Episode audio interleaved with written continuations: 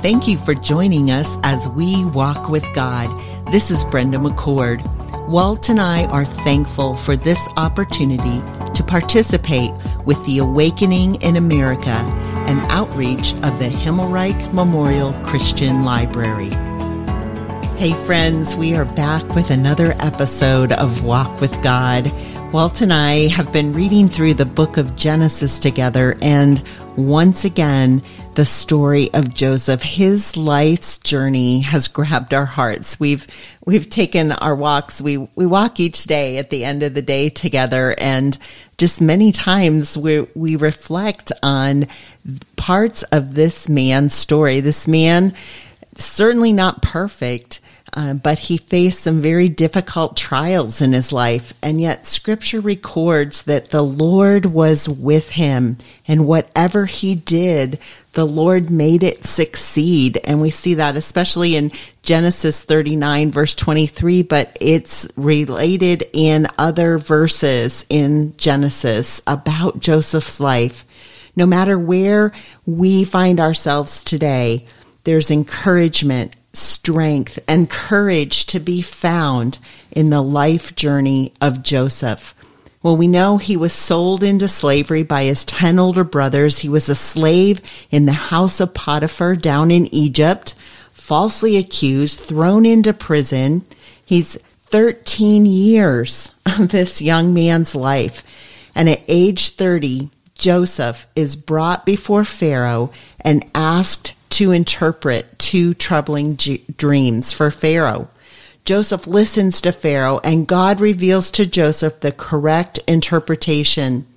You know, as I reflected while on this particular scene in Pharaoh's court, I couldn't help but think of the golden buzzer, you know, on the talent, you know, who's everybody's got talent or America. Is, America, yes. those talent shows, right? Yeah, and and it, it, I love that moment when the when they push the button and uh, somebody has come out and done a great job, and, and one of the judges leans forward and they they hit the button. Um, actually, I saw one where the the judge stood up on the table and put his foot on yeah. the button. Oh, wow. But then okay. the streamers and the music and the loud applause and usually tears. Um, oh, it's a great tears. scene. A lot of tears. And I mean, you can just imagine uh, Joseph is standing there and he interprets the dream for Pharaoh. And then Pharaoh says, Well, you're the person we're going to put in that position. In fact, you are second in command only to me in Egypt. And he assigns him that very important task of now preparing during the seven years of plenty for the seven years of famine. And Joseph has stored up this grain more than can be counted. And then the famine begins. And those 10 brothers arrive in the land. They're from the land of Canaan. They arrive down in Egypt. They need grain for their family. Joseph recognized them. We saw that last week in our podcast, and he accused them of being spies. And in fact, he put them in custody for three days. And then he had Simeon, the one brother, bound, and he kept him in Egypt and sent nine brothers back home. And he said, When you return, bring back the younger brother and prove to me that you are not spies. And then on, um, I love this as we were talking last week. Genesis 42, 18 says, On the third day, Joseph said to them as he brought them out of custody, If you do this, you will live, for I fear God. And there is another snippet of how Joseph lived his life, but he want, he made that statement. And when the brothers return home, they report all that's happened in Egypt to their father Jacob. Their father Jacob is adamant. My son shall not go down with you, for his brother is dead, and he is the only one left. If harm should happen to him on the journey that you are to make, you would bring down my gray hairs with sorrow to Sheol. And then as we see that closing in Genesis 42, it's now time. We come into Genesis chapter 43. Time has passed. The grain from Egypt that these brothers had brought back is gone. And you know what? The family is starting to get hungry again. Jacob acquiesces. He says to his older sons, Take your brother and go back to the man. And in verse 14 of Genesis 43, may God Almighty, that's El Shaddai, give you mercy as you go before the man so that he will re- release Simeon and let Benjamin return. But if I must lose my children, so be it. Jacob uses a powerful name for God here in this statement. He refers to him as God Almighty. And you know, El Shaddai is our sustainer. He is our all sufficient one who can meet all our needs. We can then fall back in his arms knowing God Almighty, he will provide. And that's going to become a, a, a reoccurring theme in these final chapters that, that tell us about Joseph's life because Jacob realizes he may lose another son, um, a third son, Benjamin. He's already thinks Joseph is dead. Simeon's there. If Benjamin stays there, um, it, it, that would mean the loss of both of Rachel's two sons. Um, and Jacob cries out for God's mercy. God Almighty, El Shaddai, as his sons go before this powerful ruler in Egypt. Well, as we continue in chapter 43, um, they end up packing gifts and double the money because remember the money had come back with them and headed off with Benjamin.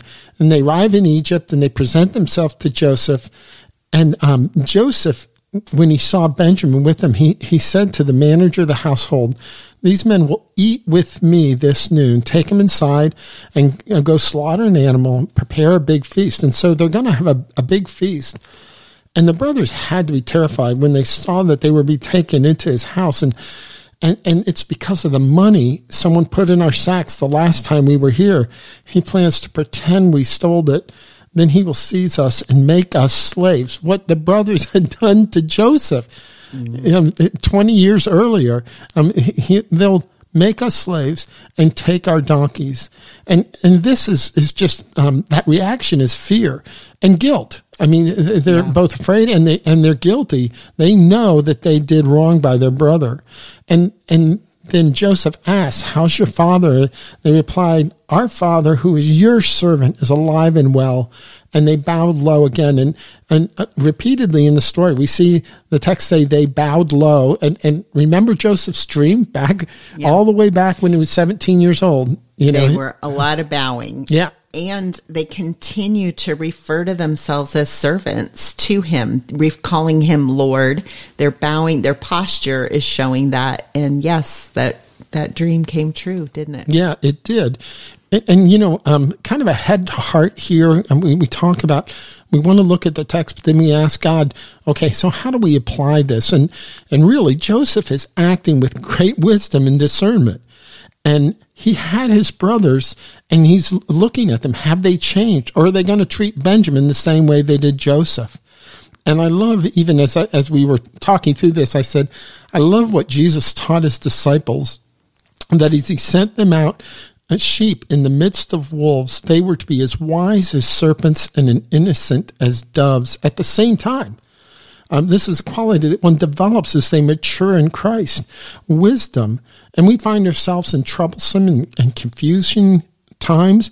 We need God's wisdom in order to carefully navigate and resolve life's problems. Yeah, and that's such a great insight there, Walt, um, that we do need wisdom. We need discernment as we walk through uh, life, as we deal with different relationships, different situations. And Joseph teaches that. He was being very careful, wasn't he? And it's interesting that Joseph invites the brothers to a feast. You know, I believe he, he, wanted to be in a more private setting with them. You know, he didn't want to be in the grain market, you know, whatever, however that was set up and have their grain bags filled up and then they drive off with their donkeys, right? I guess you don't drive off with donkeys. No, you, no. Yeah, you ride. You, you ride, ride off. Them. Ride off with a donkey.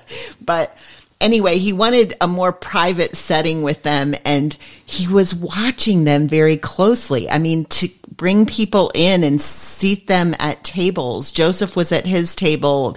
The brothers were theirs. The Egyptians were eating at a separate table he's watching how are they treating Benjamin? You know, he remembered how they treated him. Yeah. You know, how they scorned him. So, you know, now the feast is over. They've had this conversation. Joseph has seen Benjamin. He has he has prayed even a blessing. He said, May God be gracious to you, my son, were, were his interpreted words um, to his younger brother.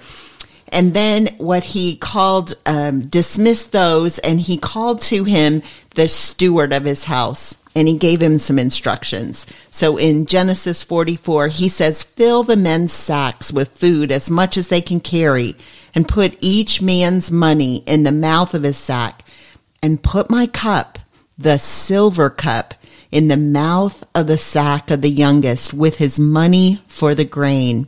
And the steward did as Joseph told him. As soon as morning was light, the men were sent away with their donkeys. They'd only gone a short distance from the city. And Joseph said to his steward, Up, follow after the men. When you overtake them, say to them, Why have you repaid evil for good? Is it not from this that my Lord drinks, and by this that he practices divination? You have done evil in doing this. These brothers, I mean, first of all, when you see someone trailing you and you you realize, you know, it's been a precarious situation already, they're terrified, right? They're Yeah. they're filled with great fear. They're not going to be able to escape. I mean, the Egyptians with their chariots, no, they're, they're no match for that. Yeah, and they turn and they, as this uh, steward of Joseph's accuses them, they, far be it from us. We are your servants. We would not steal. We would not steal from our Lord. And they said, where, if, if the silver cup is found, which of course, you know, it wasn't going to be found because they didn't steal it, Yeah. right? And if it's found, then that man with the silver cup will stay in Egypt as a servant. And well, the stewards took their words, what their words were, and he played them back and he said, yes, the man who has the silver cup will stay in Egypt as a servant and the others will be innocent. They brothers lowered their sacks to the ground. Each man opened his sack, and the steward went through each sack from the eldest brother down to the youngest brother. You know, that cup was found in Benjamin's sack, right where it had been planted. And the brothers tore their clothes. They loaded their don- donkeys and they turned around and headed back to the city. How could this be happening to them? And I wonder, Walt, were they pierced with guilt for their actions from many years ago? What what were their thoughts as this was happening? And this is this is it, the very worst thing that could happen to these older brothers. They they said they needed to take their youngest brother, and and um, their dad said no. But if he stays there, I will die. And now this silver cup is in Benjamin's sack. Well, as the story continues, um, Judah and his brothers come to Joseph's house and and they found before him on the ground again that repeatedly happens and it was foretold in his dream as a young man joseph said that. And and then basically judah s- starts to take up um, just the case and plead a case before joseph and said, um, "My Lord, please let your servant speak." And then he says, "We went up to our dad, and and um, because you said." "You- Have you a father or brother? And we said, Yeah, we have a father and an old man, and his younger brother, the child of his old age. And his brother is dead. Benjamin's full brother is dead. And he alone is left of his mother's children. And, and with that, it, this story just keeps taking these, these different turns. Um, and, and they say, we, we told our father we could not return to Egypt without our younger brother. And, and my father said, okay, I know that my wife bore me two sons. One has left me. And I said, surely he has been torn to pieces and I've never seen him since. If you take this one also from me and harm happens to him, you will bring down my gray hairs in evil to Sheol. Um, um, and this uh, pledge of surety that that he's his older brother is talking about. Um, please let your servant remain. Let me remain instead of the boy. Judah steps up and offers himself in the place of, of Benjamin for fear that his father's deep sorrow of if his youngest son does not return home will, will lead to his death. Yeah, and uh, you know, Judah's changed as you know as he steps forward here. Judah remember, was the one who said, let's sell him to the Ishmaelite traders that are coming by. Let's pull him up out of the pit. Let's not, you know, let's not kill him. Let's sell him. And so over the past more than 20 years, 20, 21, 22 years, Judah has changed. He's a different brother to Benjamin than he had been to Joseph many years ago. And Joseph knows that because we see what happens here in Genesis 45. Then Joseph could not control himself before all those who stood by him. He cried, Make everyone go out from me. So no one stayed with him when Joseph made himself known to his brothers, and he wept aloud. So the Egyptians heard it, and the household of Pharaoh heard it. And Joseph said to his brothers, I am Joseph.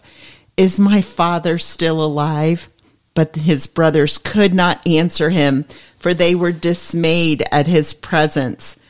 So Joseph said to his brothers, Come near to me, please. And they came near, and he said, I am your brother Joseph, whom you sold into Egypt. Do not be distressed or angry with yourselves, because you sold me here for God sent me before you to preserve life. For the famine has been in the land for two years, and there are yet five years in which there will be neither plowing nor harvest. God sent me before you to preserve. So it was not you who sent me here, but God. He's now, he's stating this. He's restating Repeated this. it, yeah. He is saying, do not feel angry. Don't feel distressed. God had a plan. He had a purpose. His words point to the sovereignty of God.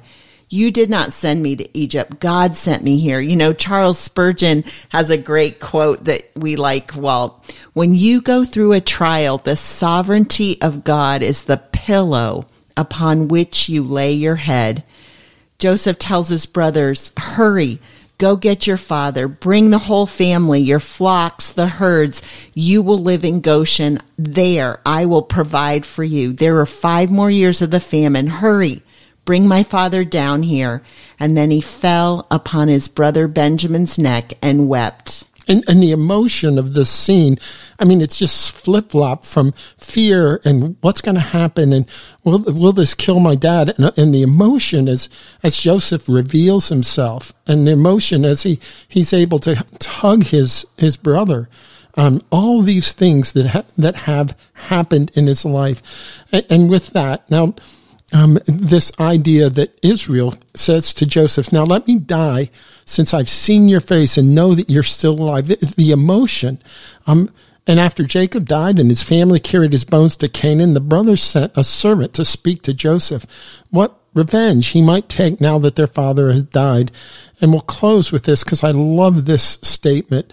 Um, the brothers um, are seeing Joseph and knowing that his dad is now dead. What, what will they do? What will Joseph do to them? And Joseph says this in chapter 50, verse 20. Joseph said, Don't, do not fear, for am I in the, in the place of God? As for you, you meant evil against me. And that's true. But God meant it for good to bring it about that many people should be kept alive as they are today. God has a plan. And it's a good plan. It's a hard plan, hmm. but it's a good plan. Right. And and that, that perspective that Joseph had, you know, he was focused on the sovereignty of God, not on the misdeeds of his brothers. And because of this, he was able to comfort and speak kindly to them and not harm them. These are such pow- powerful words. I mean, well, just I feel like we could sit and, and just break this down so much more, but God meant it for good. Joseph had some very difficult days, weeks, months, struggles for many years, and yet he continued to trust in God. These words from another man who walked with God, King David, in Psalm 9, verse 10, and those who know your name put their trust in you, for you, O Lord, have not forsaken those who seek you. The life journey of Joseph gives us hope, strength, and encouragement to put our trust in the Lord. He will not forsake you. Seek Him, continue to trust Him, and until our next time together, may you continue to walk with God. Thank you for joining us as we walk with God. This is Brenda McCord. Walt and I are thankful for this opportunity to participate with the Awakening in America, an outreach of the Himmelreich Memorial Christian Library.